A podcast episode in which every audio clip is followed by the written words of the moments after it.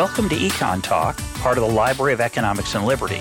I'm your host, Russ Roberts of Stanford University's Hoover Institution. Our website is econtalk.org, where you can subscribe, comment on this podcast, and find links and other information related to today's conversation. You'll also find our archives where you can listen to every episode we've ever done going back to 2006. Our email address is mail at econtalk.org. We'd love to hear from you.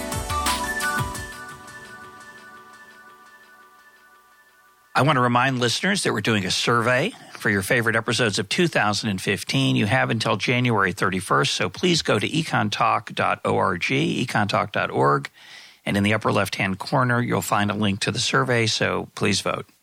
Today is January 11th, 2016, and my guest is James Heckman, the Henry Schultz Distinguished Service Professor of Economics at the University of Chicago and winner of the Nobel Prize in 2000. Jim, welcome to EconTalk. Nice to be with you, Russell. Much of your contribution in econometrics is to relate is related to what is sometimes called selection bias. Uh, the people or data that uh, we observe may not be like the people or data we don't observe. How much progress do you think we've made in this area? Well, I think a lot of progress has been made. I think the initial uh, literature was really pointing out the problem, which had been neglected by many economists, not all by any means. But it had been a problem uh, that had been kind of swept under the rug and stayed that way for many, many years. And when the uh, issue became uh, became aware, uh, became uh, sort of got into the public uh, discussion on economics, uh, two things happened. One was that people became more data sensitive, and this triggered responses that weren't purely methodological. It consisted of people collecting better data, which is always a very good thing to do.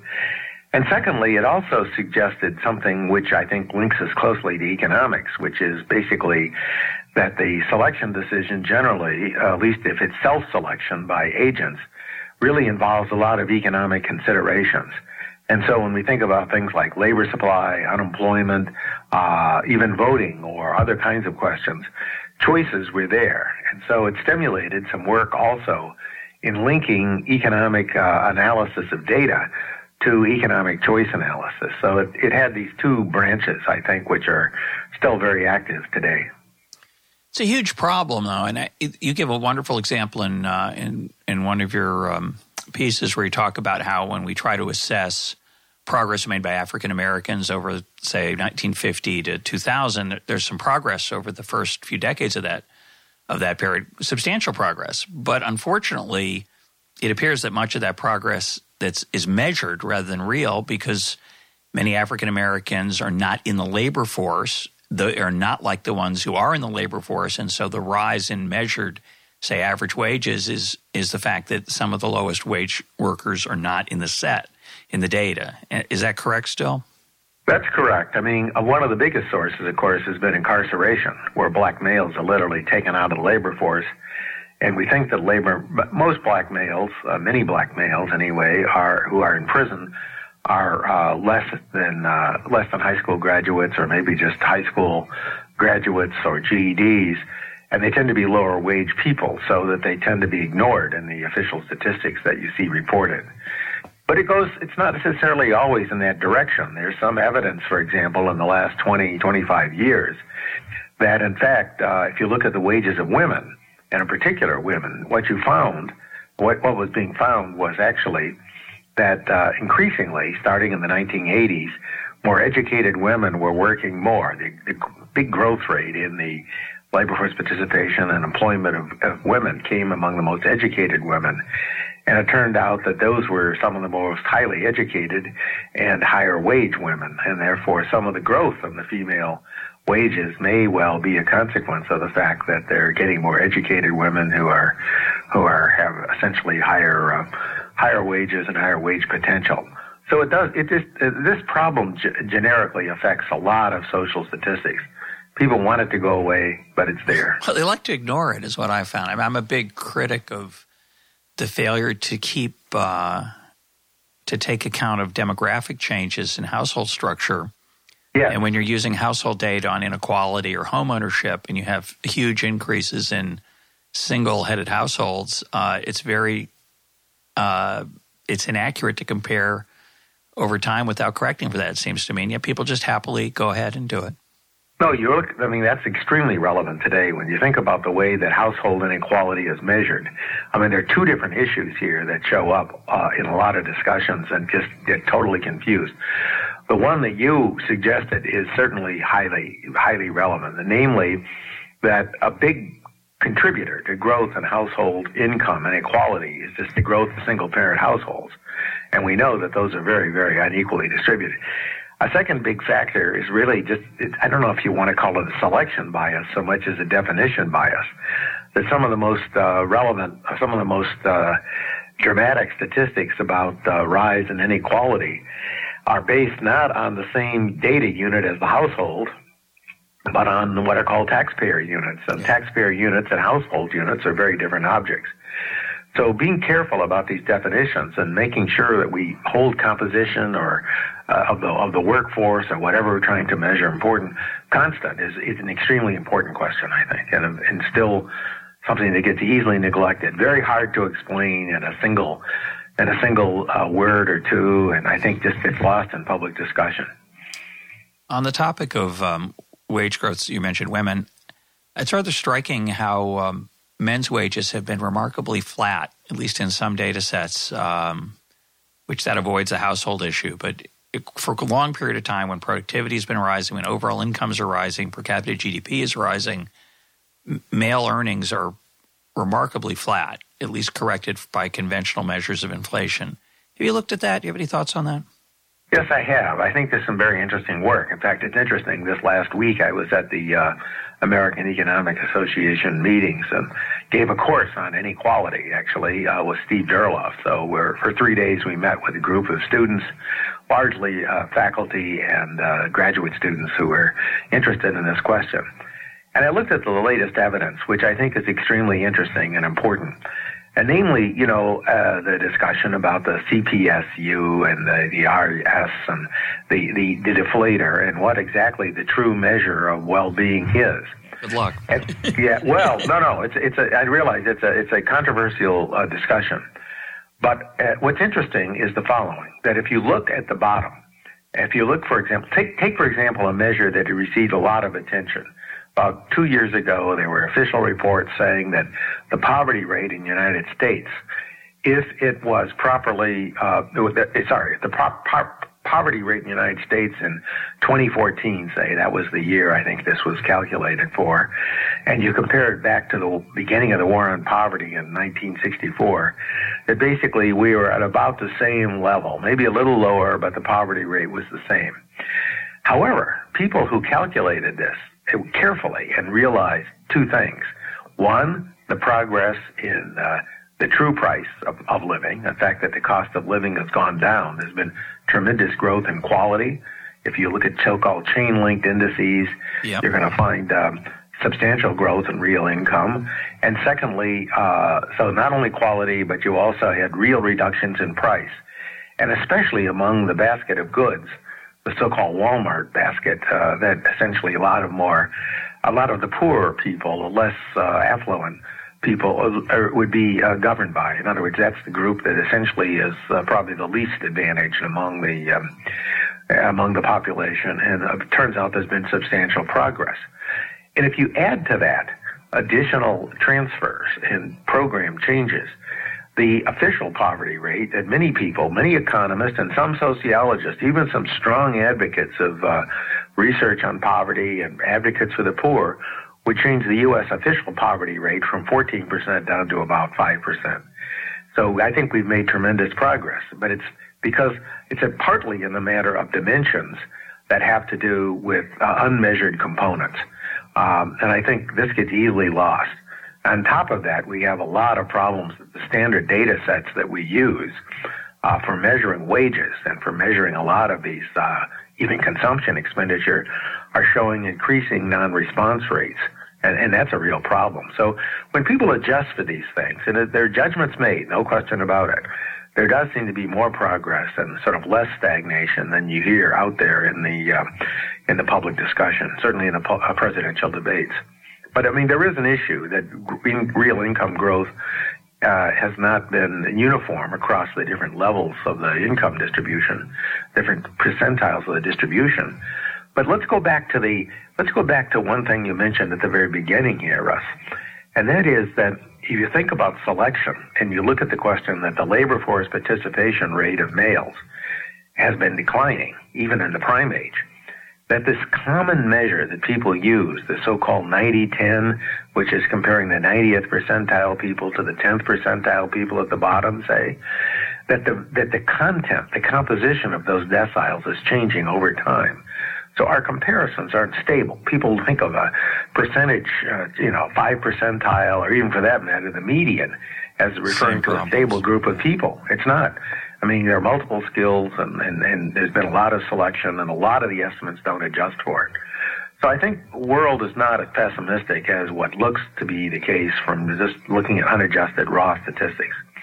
But that's a long-winded story. It no, I think it's really it's really important. Um, no, I think it's a very important discussion which people just ignore, and uh, I think it's become politically uh, uh, convenient for many people to argue, well, you know, we're getting declining real wages. I just don't think we are getting declining real wages. I mean, there are a lot of issues, but I don't think the real wage has actually declined. And even people using census data, CPS data, the current population survey data, recently have not seen decline. So I, I think, uh, but I think if you properly adjust, you actually see some real aspects of growth. You know, you say people are careless about it. I, I expect politicians to be careless about it. I'm disappointed when economists are careless about it because they're, uh, well, for whatever reason, there are a lot of incentives there to either publication or to get attention or to be influential. Well, I think well, I think that's part of it. I think part of what the, I mean, as you know, in in the, in any profession, I guess economists are no different from others. Making big, striking statements is really, uh, you know, something that's dramatic. Making a splash is really important. But in this case, I think there's a whole group of so-called poverty researchers, you know, people who are who are, are focused on income and equality, who've just established a convention that they're going to decide that a skill level is a percentile in a current population survey distribution and making no adjustment for the fact that the um, that the composition of those people at that percentile has changed. So it's a little bit like uh, you know the same person could be at the 15th percentile at the fifth percentile, and yet uh, you know they're they're treated as uh, uh, as, as the, these percentiles are treated as really stable objects, uh, and they're not. And they're not describing the same people. Well, it's not, yeah, and it's not just the same people; it's that they don't have the same characteristics. So, if you just to take the earlier example, household household composition at the median is radically different than it was um, 40 years ago. And so, oh, when exactly. you make the, those kind of comparisons, it's it's an apples to oranges comparison. Exactly, and I think that's very common. Uh, it's a common fallacy, but I've not seen any presidential candidate, not that I followed them that closely, or any any political candidate even discussing that, even qualifying. Yeah. Saying here the real incomes have gone down. And so there's an atmosphere of pessimism that seems to be out there that that actually seems to be governing both sides of the, the political debate, Republican yeah. Democrat. Yeah, I agree. I'll switch gears. There's been a lot sure. of enthusiasm, enthusiasm for uh, randomized control trials in economics. Yes. Uh, particularly in the area of development in poor countries. Um, but this goes back decades, as you pointed out, in labor economics, experiments looking at the negative income tax, uh, the effect of training programs. How useful uh, is are these techniques, and how reliable are their findings? Well, uh, let me go back. Uh, give you um, you are absolutely right. Uh, these are, as you know, in, in social science and economics is no exception there are these eternal cycles. People get on the bandwagon, then they get off the bandwagon, then they get back on the bandwagon, but they're new people. So the the wagon keeps rolling, but the but the occupants are changing. I remember as a graduate student at Princeton um, uh, University, uh, enrolling some of the very first uh, participants in the negative income tax experiment. That was an experiment suggested by research of uh, Milton Friedman uh, suggesting that one effective way to transfer income to the poor, giving people incentives, would be a negative income tax. So this was viewed. Uh, there was a woman who was from MIT, a graduate student, who went to Mathematica. Her name was Heather Ross, and she she actually was the mind. She and several others at Mathematica were the were the minds behind creating this program uh, and trying to evaluate it. And so what came out of that was an interesting, uh, and actually one of the great legacies of the negative income tax studies was actually modern econometrics or microeconometrics. Yeah, it's true. Precisely, precisely because the under the the, the the experiments were so messed up, and people did not understand when they were designing the experiments how much choice there was, how much attrition there would be, how much individuals would would respond to incentives in ways that weren't even thought about. So the first round of experiments was generally viewed as a failure. I think John Cogan's testimony before Congress in the late 70s or early 80s kind of was the capstone of that failure uh, in the sense that he pointed out all of the variety of estimates and the need for using econometric estimates to adjust for the, the non-compliance, the self-selection, the non-response, and on and on and on. So that was that all went to rest. Meanwhile, the faithful continued, and there was a large group of people working largely for government consultant organizations, big big companies like Manpower Demonstration Research Corporation, Mathematica still continued. And so there's been a constant uh, faith despite this first round, what I would call extreme failure. Nobody believed the New Jersey negative income tax experiments and in the later Seattle experiments. Nobody believed them because they were so heavily compromised by, by a whole set of other issues. But still, there's been this notion out there which, which is popular. People understand. You toss a coin. You randomly assign aspirin to the one group and no aspirin to the other, and you make a comparison. It's so easy. It's so compelling and it's so misleading in a social context. And and I say that because it's not just development. So you get various people who've come along and picked up the banner. You know, Esther Duflo has certainly been uh, has been carrying the banner forward in development, and uh, and Banerjee. And I'm not saying that experiments don't add to the, data sources that we have. But I think there are subtleties. Some, some of these points I made in a paper many years ago, Angus Deaton, um, you, you revive some of those points in the context of development. But they really came to this, that people, when you experiment on them, are, are acting in a purposeful way. And but for, here's the, the, the most striking example I can say is the recent study about the Head Start Impact Program that was put out a few years ago by um, I believe it's the Department of Education. And the, the Head Start study, if you look at it, randomly assigned people to Head Start, uh, or at least some Head Start centers, and then uh, denied access to others. They didn't deny it permanently, they denied it over a window of opportunity. And so the experimental results are reported. The treatment group really wasn't doing much better than the control group in the experiment. But as people looked at that study, they found exactly what we had found in earlier manpower studies and the like. And name, namely, what did the control group people do? Well, first of all, the random assignment generally has to be among people who are interested in taking the program in the first place. Okay? So basically, whether it's a job training program or Head Start, you randomly deny access to people who apply and are accepted. That's the standard. Doesn't have to be. In the drug trials, not necessarily so. Well, what happens is people who are denied access to the drug or the job training program or Head Start will actually try to find substitutes for it. In some earlier work, we found during the time when AIDS really wasn't treatable that uh, that when random assignments were made of AIDS uh, trials to uh, just what was thought to be an effective drug for AIDS patients, the patients involved, the, the experiment subjects involved, were so you know, threatened that they ended up sharing their medicine with the control. I mean, they didn't. It was blind. It was a blind trial, so nobody knew who had the treatment, who had the control. But treatments and controls knew each other, and they basically just randomized within themselves, and everybody got a share of everything else. So they at least got half a loaf rather than, than none whatsoever. So, and this was certainly true in the job training programs where people who were denied one job training program would enroll in another. And there are a lot of substitutes out there back in the 1990s and still today. But in the case of a Head Start, which is relevant, there are a huge number of other job of, of, of other head of other child care programs out there, including other Head Start programs. So it turned out that a big chunk of the people who were in the so-called control group were also getting in a Head Start program, or maybe a program better than Head Start, you know, some substitute they could find. So again, economic choice theory had its way, and the the, the control group was heavily contaminated by this by this, and so a simple treatment versus control comparison was not informative. It's understating, understating it, the full impact. Really understated it. Drug. It's like literally, it's like comparing. Like I have an apple. I have a I have a Washington State apple here on the left and a Washington State apple on the right. And gee, there's no difference between apples, which is fine, but it doesn't tell you the question is whether or not the apple is a good thing to eat versus nothing. And that's literally what was going on.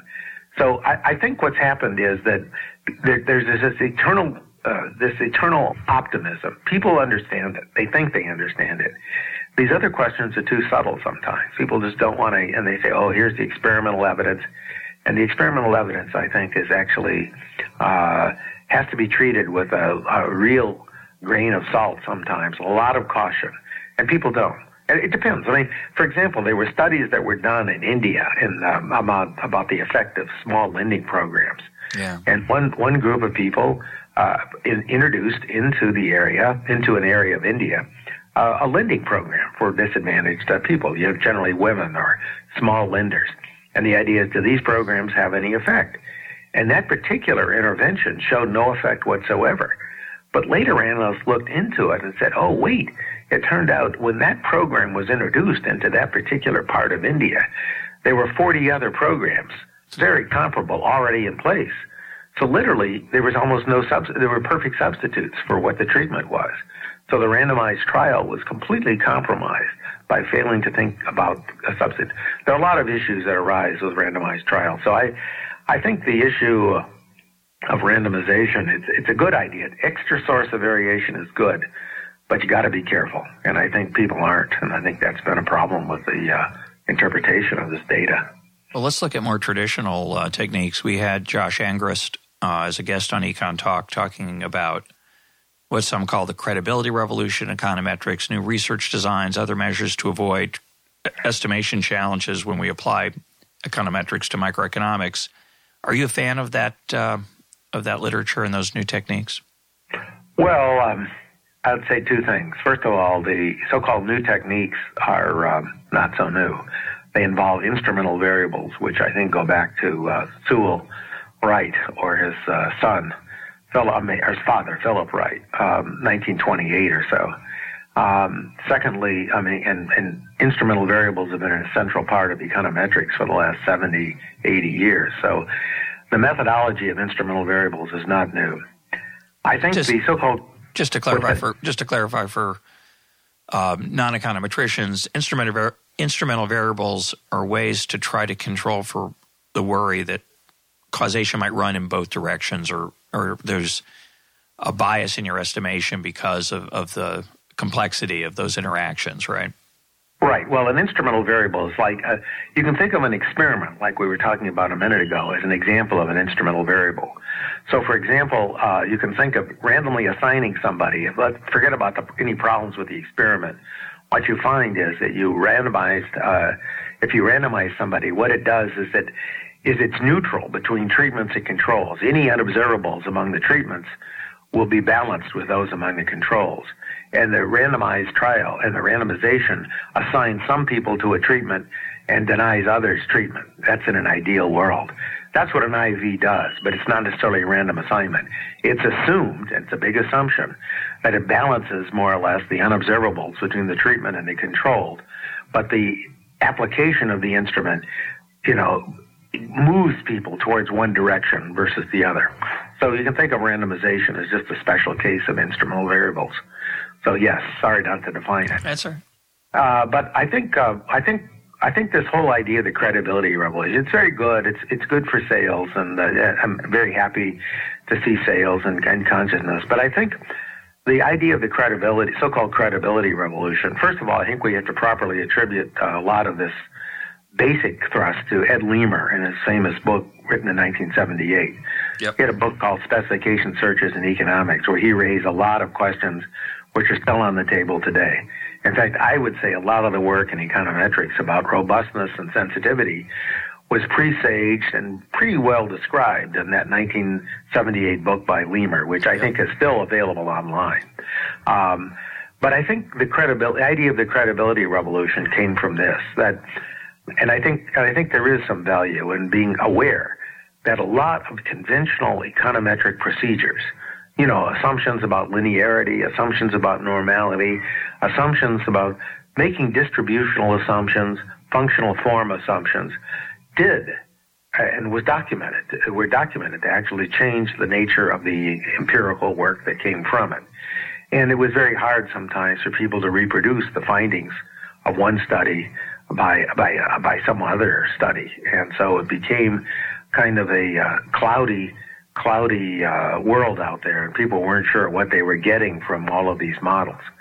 So I think there's some general thrust that was true in the whole economics profession starting mid 80s, about the time Angrist and others along the so-called credibility revolutionists were starting out in graduate school that a lot of the previous structural work had not really delivered its promise, that there was a lot of fragility. So fragility is the key here. Uh, but unfortunately, what I see is it was one of the negative sides of the so-called credibility revolution is a lack of interpretation of what's being estimated. I think the goal of econometrics as opposed to statistics is to ask economic questions and to, to answer those economic questions.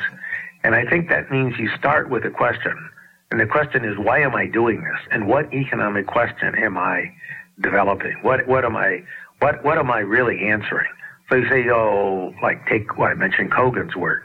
When I change the negative income tax, or when I make the incentive scheme uh, to work steeper, do I get, for example, if I if I reward work more by paying higher wages or letting people keep more of their earnings, uh, do I get a greater labor supply response or do I get less?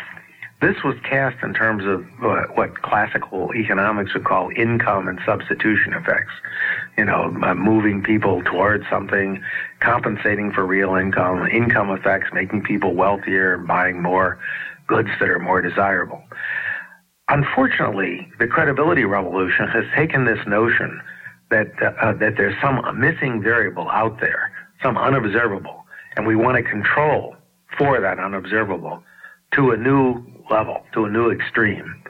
So much so that there seems to be an obsession with making sure that we don't have this unobservable contaminating our result without asking the, without asking the question of what is it that we're getting from this instrument or what is it we're getting.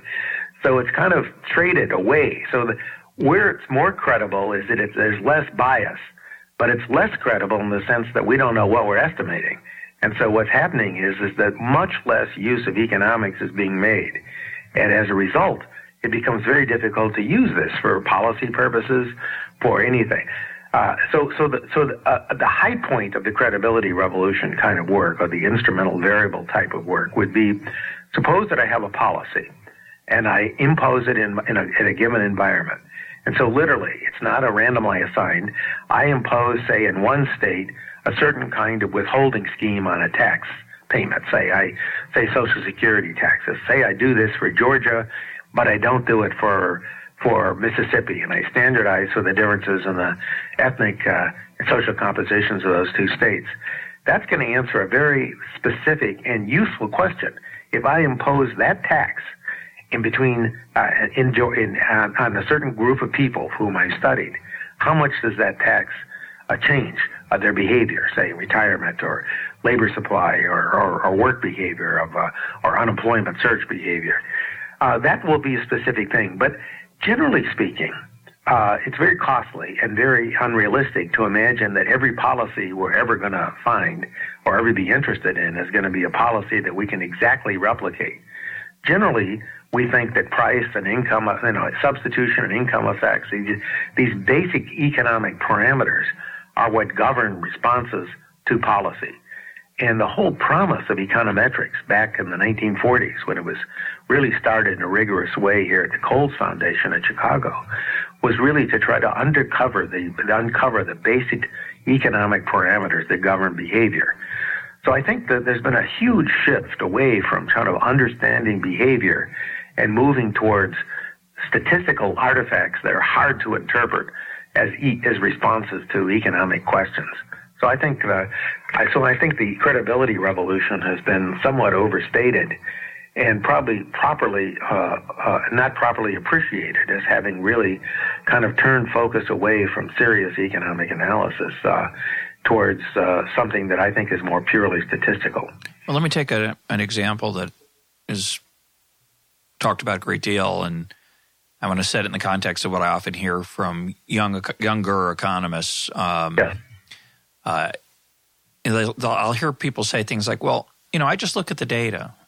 I don't. I just look and see what the data tell me, and I don't have, you know, I don't need theory, or I don't want to use theory to bias my understanding of what's going on in the data. An example that would be uh, the minimum wage debate. So, you know, when I was uh, when I was growing up, uh, and when you were growing up, you're a little older than I am, but we're both somewhat similar generations on this issue. There was no debate. It was an overwhelming consensus by economists. In fact, what made economists distinctive from everyone else was that we thought that minimum wages had a cost. They hurt employment opportunities for low skilled people. And uh, Card and Krueger came along. They did a state uh, boundary kind of comparison you're talking about. And they found uh, a very they found very different effects than the traditional econometric literature. Um, and that spawned an enormous literature uh, suggesting that minimum wage effects are either small or even positive on employment. Um, but mostly close to zero, is a, a, lot of people would argue. I wouldn't, but that's what they say. Um, what do you think of that debate? Well, it's interesting. That's a very good example, Russell. So let me let me step back from that for a second. First of all, I think um, I think um, you know some of the most recent work. Some of the, for example, a recent paper that Tom MaCurdy published in the uh, Journal of Political Economy last spring suggested that in fact, you know, there are other mechanisms by which firms can um, can respond to oh, higher yeah. prices. So, for example, higher higher wages. And one way, and, and work also by uh, a student of Card actually at Berkeley, is consistent with this uh, in this in a minimum wage study in Hungary uh, a few years ago, and that is that firms can actually increase prices. So instead of reducing employment, they can actually increase prices, and if they can pass it along, it really depends on the price elasticity, how inelastic the demand for the final product is. So just from basic economic theory, it's all not necessarily always going to be reduction in employment. I mean, that's going to be a force in that direction, but there are other ways that firms can respond to higher cost shocks. So that's, that's one thing on the table. The second thing is though, if you look at the Card and Krueger analysis and a lot of the subsequent analysis that came from that uh, line of work, um, I think some of it was fairly casual, and uh, to put it mildly. Uh, and uh, I don't think the body of work, if you look at some of the work by David Neumark and some of the others, uh, analysts who, who looked at this quite carefully, I don't think the, the, the, that the large thrust of work is actually saying that minimum wages have no effect on employment. Uh, I think that study in particular had certain issues that were, were pointed out by Neumark and by others. Uh, just what, what else was going on in those uh, two states at that time, uh, how well. See, you see, this, this is, see, from the casual observer, you sort of say, okay, I'm on one side of the, uh, I'm on one side of the uh, Delaware River, and you're on the other side. So uh, what you're going to do is say, here's here's here's New Hope on one side in Pennsylvania, and then there's a there's a counterpart town just across the river, and those should be pretty similar. But there are a lot of different state policies that are different, and compositions are different, and and so it wasn't quite as easy, I think, as people wanted to make from that comparison. So initially it sounded very compelling. But as it got to examine more closely, I think people started thinking, well, maybe there really could be some effects. So in, in terms of the minimum wage debate, I mean, I think, uh, I think it's still ongoing. I think it's, you know, there are cases theoretically where if your uh, firm is a monopsonist, for example, you might actually change employment. I mean, that, that's a classic case that was Joan Robinson, I think, had that case or some version of it in the 1930s. But I think more generally, uh, the evidence does suggest that uh, that the structure is one towards increasing cost, and then the costs are passed on in what various ways. So I think the debate that, that you see what was compelling about that, and I will say it was compelling if you read the book, was that it looked at the fir- at the surface to be very very nice comparison. It was like a natural experiment. We had an increase on one side, but not on the other side. But also, don't forget that another key point that frequently gets lost is that the range of changes in wages that were being considered in those studies were actually fairly limited. There were fairly small changes in the minimum wage. I think if we get to the change of minimum wage, for example, of, of coverage of Puerto Rico uh, by the U.S. minimum wage in the 1930s, or even now today, we're getting huge increases in the minimum wage, where you're where you're moving the bottom of the uh, the bottom of the distribution up to the median, uh, and uh, and that I think would lead. I think any economist, including Card and Krueger, would argue those would be changes that would probably lead to substantial disemployment effects.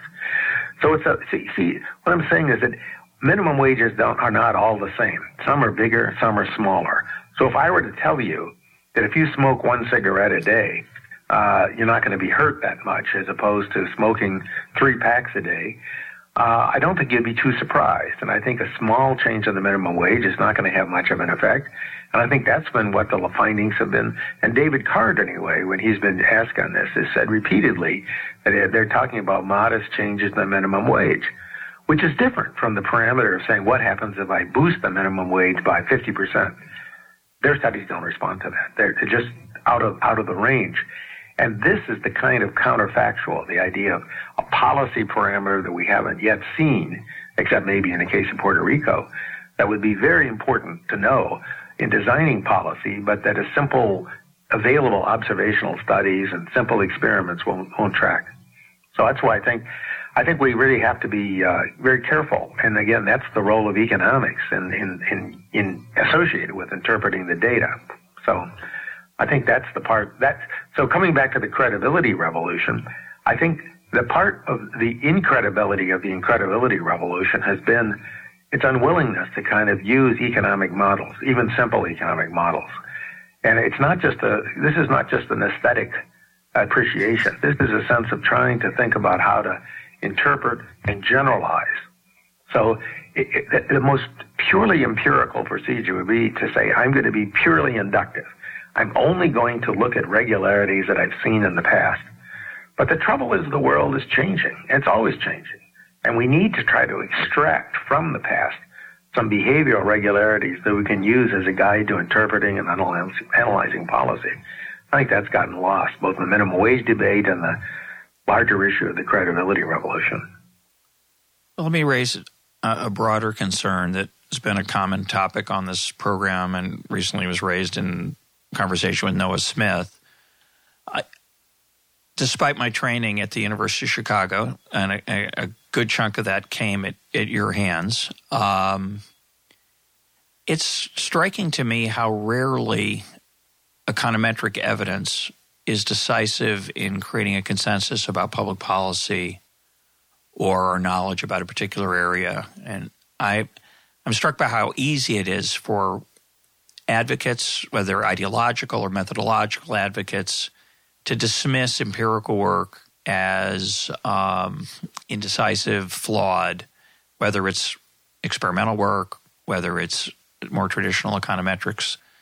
And um, where do you think we stand on that? How much progress have we made in, say, in accumulating the kind of knowledge that, that I think you and I both think are the right is the right kind, the sort of the structural relationships that allow us to to predict I, I I'm very um, skeptical of our ability to do that reliably, given the complexity of the world and the kind of challenges you've been talking about. What do you think of that worry? Well, I think it's a legitimate worry, and it, it worries me a lot. I mean, it, it, what I worry about is the what I think is is more generally, not just even about empirical work, is kind of the non-cumulative nature of a lot of work in economics. Uh, I'm thinking now more of macroeconomics and microeconomics, yep. where we're seeing cycles. You know, we're in some parts parts of macroeconomics, we're back to the Phillips curve, which was supposed to be dead and buried 40 years ago, and it's now alive and well and blossoming in central banks and public policy discussions in some quarters. So I think I think part of it is that, and I think part of it comes not from the fact that it's econometric but I think come, I think some of it comes from the fact that they, a lot, look at certain parts of economics just lack data. I mean, that's the fact of the matter. So what is offered as a fact just isn't a fact. So, like in the 60s, when I was a graduate student, late 60s, you know, people were talking about the instability of the Phillips curve. There were things called Lipsey loops, and yep. what was happening is the Phillips curve was shifting all around, and people knew that that was an unstable object, and there was a gradual awareness of it, and then some theories were developed to try to explain that instability, which I don't think the theories were ever fully confirmed, but they were at least appealing, they at least over a period explained some of the stagflation and some of the instability of macro phenomena. So I do think that there is a group of economists, not insubstantial, that sort of goes through the motions of doing empirical, careful empirical work in economics, but either lack the data or lack the integrity or some combination of those two, or less the caution maybe is the right word, not integrity, to kind of put the data in its context to say, I really can't say something very strong about this. And this is true for a lot of models. In, in, in macroeconomics and other parts of economics, there's a practice called calibration. The calibrated models are models that are kind of uh, looking at some quote stylized facts that are putting together different pieces of data that are not mutually consistent. I mean, literally, you take uh, estimates from this area, estimates from that area, and you assemble something that's like a Frankenstein. It then stalks the planet and uh, stalks the, the, profession. You know, walking around. It's got a it's got a labor supply parameter from uh, from labor economics, and it's got a an output elasticity from IO, and on and on and on. And then out comes something, and sometimes a compelling story is told, but it's the story. It's not the data. And I think there's a lack of discipline in some areas where people just don't want to go to primary data sources. And I think you're right, Russell, and it bothers me that what we know as economists is much more limited than many people carry on as if they know. We just, and so I've become aware of that, just the humility of knowledge. You know, the old statement by Hayek, this pretense to knowledge uh, question, which I think is real, that there is a sense in which among professional economists, among professionals generally, you want to show rigorous, carefully uh, reasoned work, which frequently means highly rigorous formal mathematical models. And yet what people are sometimes afraid to admit is just how rough-edged this stuff is. I don't think it's all bad. I think there's some really basic factors that are there, and I think we can learn from them. But I do think that there is kind of a lack of humility in the face of, of data.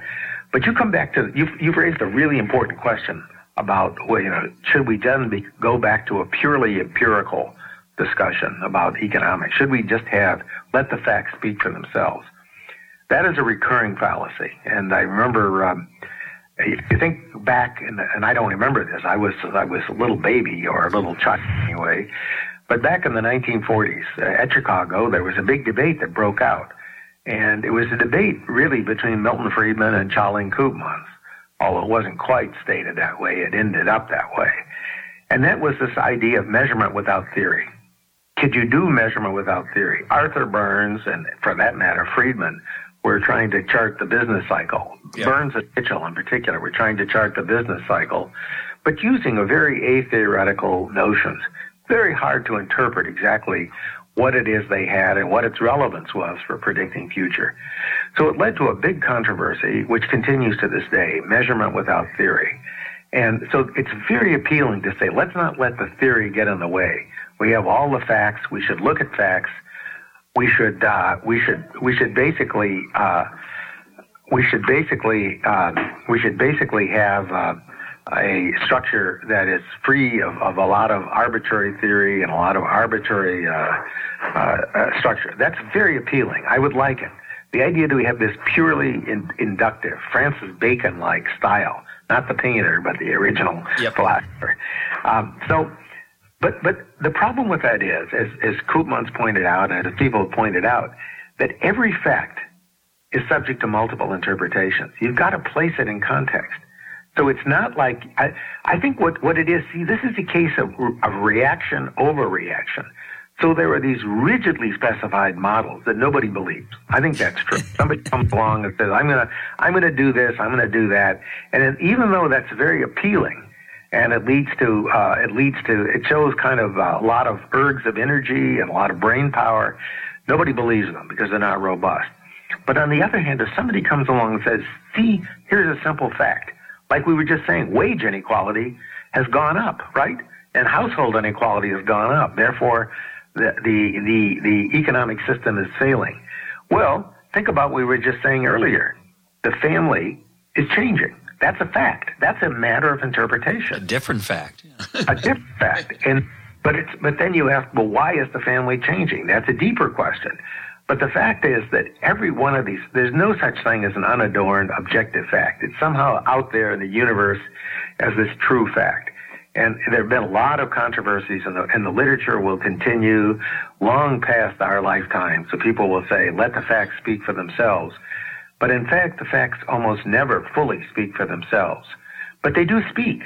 And so the question is just to be, you know, sensitive to the facts and to interpret them in ways that, uh, that allow us to be more robust. So I'd say in a lot of areas of economics, we have less knowledge than we think we have. So I think there is a pretense to knowledge. I think there's a lot less than we really think, than, than many people think they know. I think, you know, you look at conventions. I remember Dale Mortensen, the, um, the uh, famous uh, economist at Northwestern who was who got a Nobel Prize for his work on search theory. He and I were going to a conference together in Spain many years ago, and I remember we were on the plane. We had a good chance to talk about a lot of things, and he was reporting estimates of the numbers.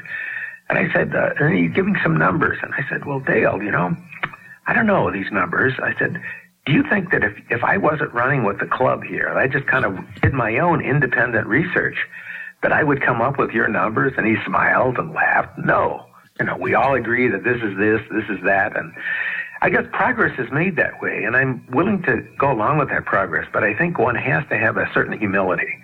And I just have to know that, you know, we know a lot less than we think we know, but we do know something. So I think, um, I think you're right that we, in some sense, it's better to kind of be aware of the limitations but in the end, we still need a framework of interpretation. And so even Friedman, uh, who was on kind of the other side of the Burns and Mitchell, favoring kind of letting the data speak for themselves, Friedman in all of his work used very basic, very sound, very basic economic uh, models to kind of to interpret the evidence.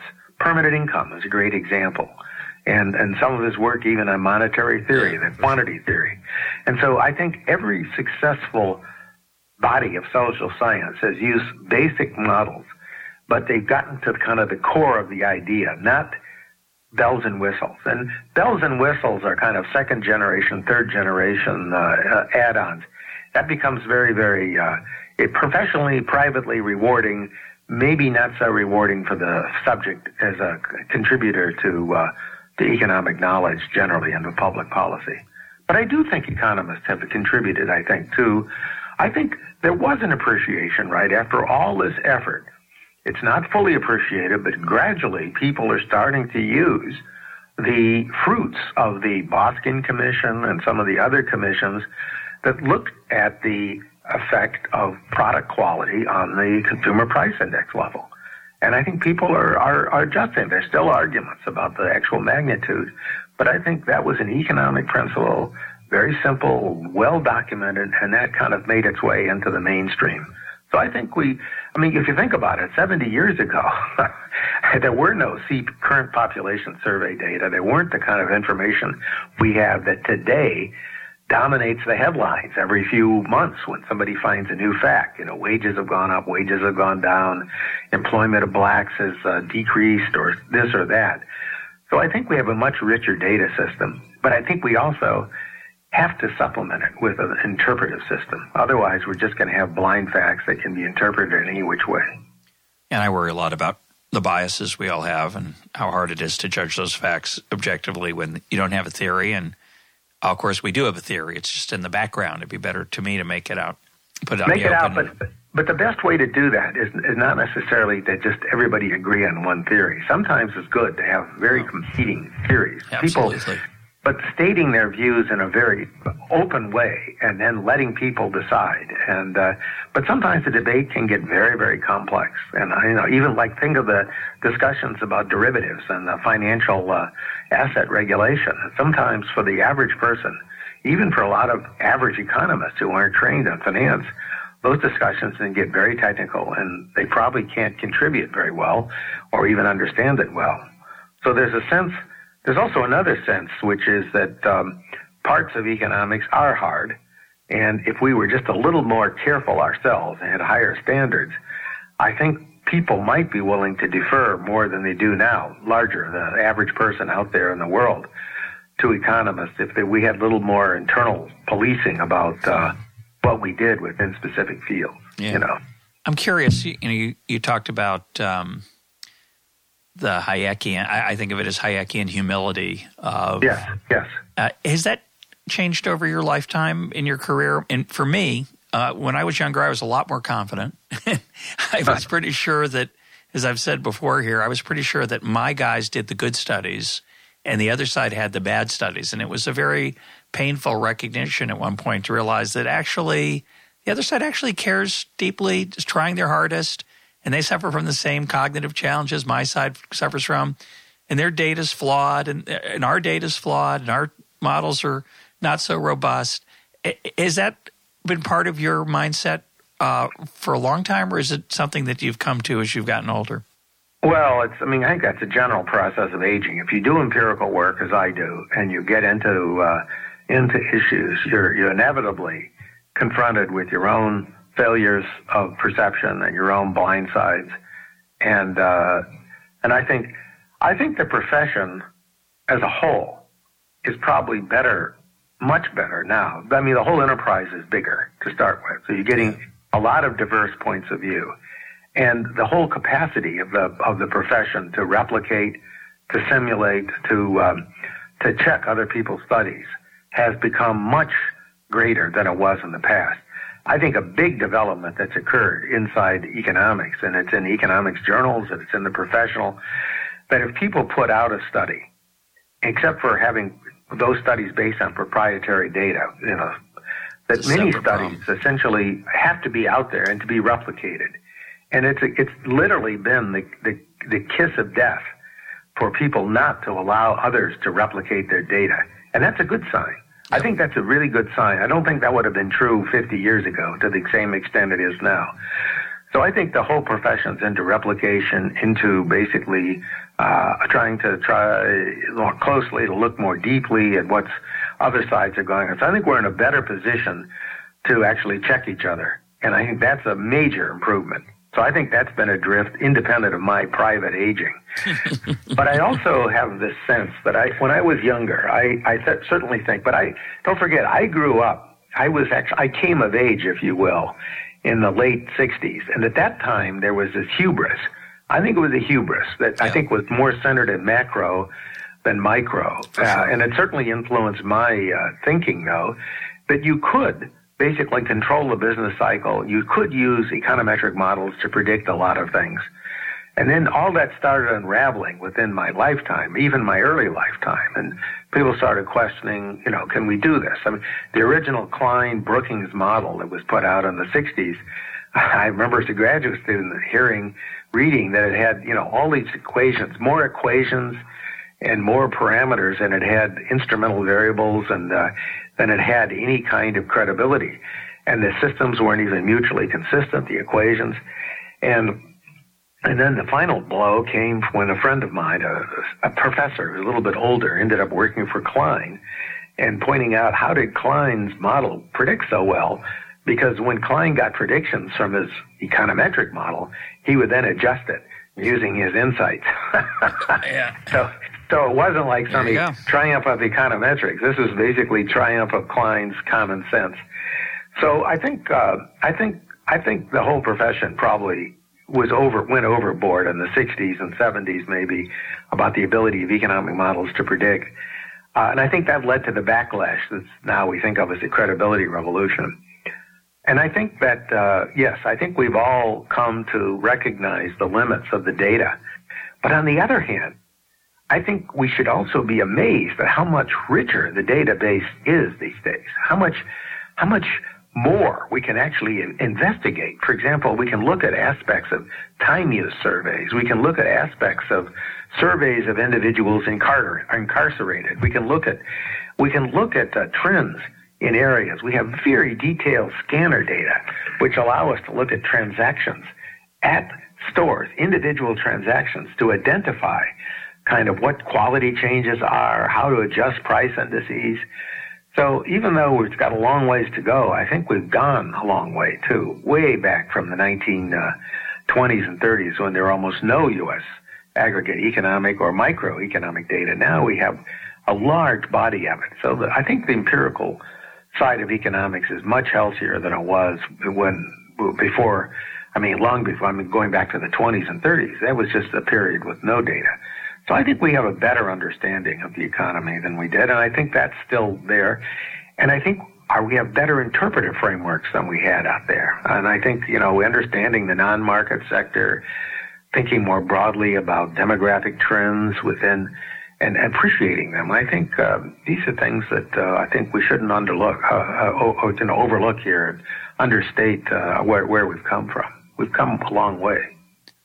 Uh, talk about your mentors, your influences, your intellectual influences when you were younger and certainly today. Well, when I was young, I mean, I had uh, some very good uh, colleagues at Princeton. Uh, I certainly was uh, influenced by people like Richard Quandt and uh, and then some younger people you wouldn't know so well, people like Harry Kelejian, who was now in Maryland, retired, and Stanley Black. These are people who interacted with me. Orley Ashenfelter was a graduate student with me when I was at Princeton, but he he's a couple years older than I am. But um, we interacted a lot, and uh, as peers, we were both feeling, you know, feeling our oats. And there was this econometric revolution where we could literally say, "Oh, look, in labor economics, there was almost no application of uh, pr- consumer theory in terms of." Uh, in terms of econometrics. So we would read Theil's books on consumer demand and apply it to estimating labor supply. And so there was a lot of excitement. And at Princeton, William Bowen was doing a study of the labor market, which was at that time very, very new, just a factual study. But over my lifetime, some of the great influences, probably some of the people who've influenced me the most have been some of my colleagues here at Chicago. And I would put Gary Becker first and foremost in that. Uh, I came in, you know, uh, a young guy, uh, anxious to uh, prove myself, and uh, and like a lot of people, uh, in, in, in very interested in Gary Becker's work, and I found it fascinating and humbling. So I had Jacob Mincer as my first colleague at Columbia, my first job, and I kept in close touch with him throughout his life. Uh, and uh, also then uh, Gary Becker, with whom I interacted, and we taught classes and uh, shared seminars and so forth. So I felt those two were important mentors. But I felt also, for example, in macroeconomics, people like um, I don't want to say mentors. Uh, I probably quit uh, getting a mentor years ago, but I've interacted with people like Burt Singer, who's actually not even an economist, but he's a statistician and, um, but I would say a polymath who has a range of uh, ideas, and we've interacted broadly over a whole range of topics. He's gotten interested in economics. I've gotten interested in topics and statistics. We wrote some econometrics papers together. And then uh, in macro, I found some of the greatest stimulus being uh, from Lars Hansen, who, even though we're not, we've written a few papers together, but Lars has an incredible range of skills. And my general group of uh, high quality colleagues at Chicago, they're really very good thing. Early on, you know, when I came to Chicago, Friedman was still uh, running uh, workshops, and I could I treasured the time when I first came here of being able to go out to dinner once a week with Friedman, and he came to lunch uh, conversations, and we had all these great discussions. So Friedman, Stigler, and Becker, those three people were very good. Robert Barro was here. There were a lot of exchanges, some of them fierce, but some of them very good, and uh, and all of them with intensity. So I felt that the whole structure of colleagues here, William Brock, who was uh, at the time here as a theorist, uh, very heavily engaged. But look, when I arrived here, there had a lot of just activity going on, and uh, I don't want to say it's mentoring, but you know, people like Merton Miller and Myron Scholes and uh, and uh, and you could go down a long list of very good. Gregg Lewis was still here at that time. I inherited one of his classes, and uh, interacted with him for a while in labor economics, and then gradually, and then Lucas arrived, and you know there was stimulation in that front, both positive and negative at times. But you know, sort of feeling, I always felt there was macro should be a little more careful than it was, but uh, nonetheless, I felt that I got a lot of stimulating ideas. So between the business school here, the law school, I mean, Coase was over at the law school, Posner and Landes and uh, and Coase were actually very active at the Stigler uh, workshop, uh, the law and economics workshop, which was half IO and half law and economics. And so I remember many stimulating workshops. And so I could go through a long list of people that, have, that I found stimulating and have continued, plus the students. I mean, getting students like you, getting students like MaCurdy, we talked about earlier, uh, other students. I've had a whole host of students who, in some sense, have mentored me. I mean, they've challenged me with questions. They've forced me to rethink issues. They're my best critics, mm-hmm. uh, and they're they're they're frequently sources of ideas, mutual. I can sometimes help them; they can help me. But you know, the whole atmosphere of Chicago has traditionally been uh, give and take, exchange, and people uh, making um, back and forth. And I think that back and forth has really been an integral part of my own training. So I kind of, uh, when I got here to Chicago, I really became very enthusiastic about the structure of uh, of the place, and it was hard not to get caught up. And you know, at one point, uh, there was a very famous uh, economist here, now long dead and probably mostly forgotten, named Harry Johnson. Oh yeah, Harry, John- Harry Johnson, trade economist. So he he had a huge influence on me at the time. He he was a he actually was a Keynesian, uh, kind of opposed to Friedman. So Friedman and Johnson were both here. There was a little bit of unpleasantness about it because Johnson had written this paper claiming that Friedman had, had, had falsely characterized the history of the quantity theory in Chicago.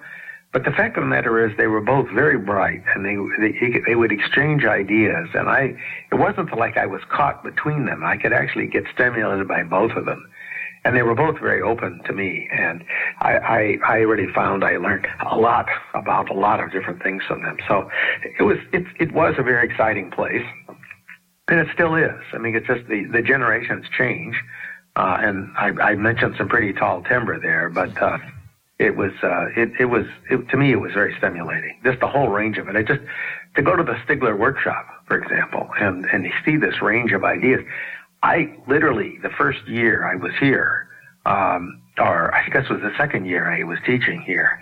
I actually um, became aware of this work, and uh, Posner had written a book called The Economic Analysis of the Law, and so I used that as a textbook actually in a course in price theory for undergraduates and it just really stimulated all the undergraduates, you know. Uh, sure. And it, and and and you could and at that time I remember talking to Landes, Posner, and Coase, and so all these ideas were in flux, and we could argue back and forth about this, that, or the other thing. So in that sense, it was really tremendously. But it was the case, though, that with dealing with Friedman, Friedman raised for me some of my first concerns about what you want to call the credibility revolution. So I remember telling him about some work that I was doing. And as you remember, some of the work I was doing was very complicated for its time. Sure. Computation. Oh, yeah. I remember I was sitting in Becker's house and I told Friedman about what I was doing. He looked at me and said, you know, looked at me just straight on, bluntly. He said, you know, it looks like in that kind of work, there's lots of room for fraud. and I looked at it and, you know, I said, well, yes, deliberate or maybe uh, not so deliberate. And he agreed.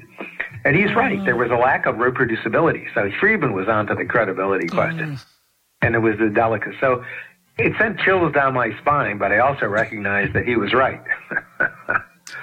my guest today has been James Heckman. Jim, thanks for being part of EconTalk. Okay, well, thanks for having me.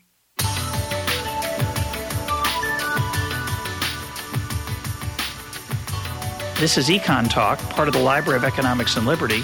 For more EconTalk, go to econtalk.org, where you can also comment on today's podcast and find links and readings related to today's conversation. The sound engineer for EconTalk is Rich Goyette. I'm your host, Russ Roberts. Thanks for listening. Talk to you on Monday.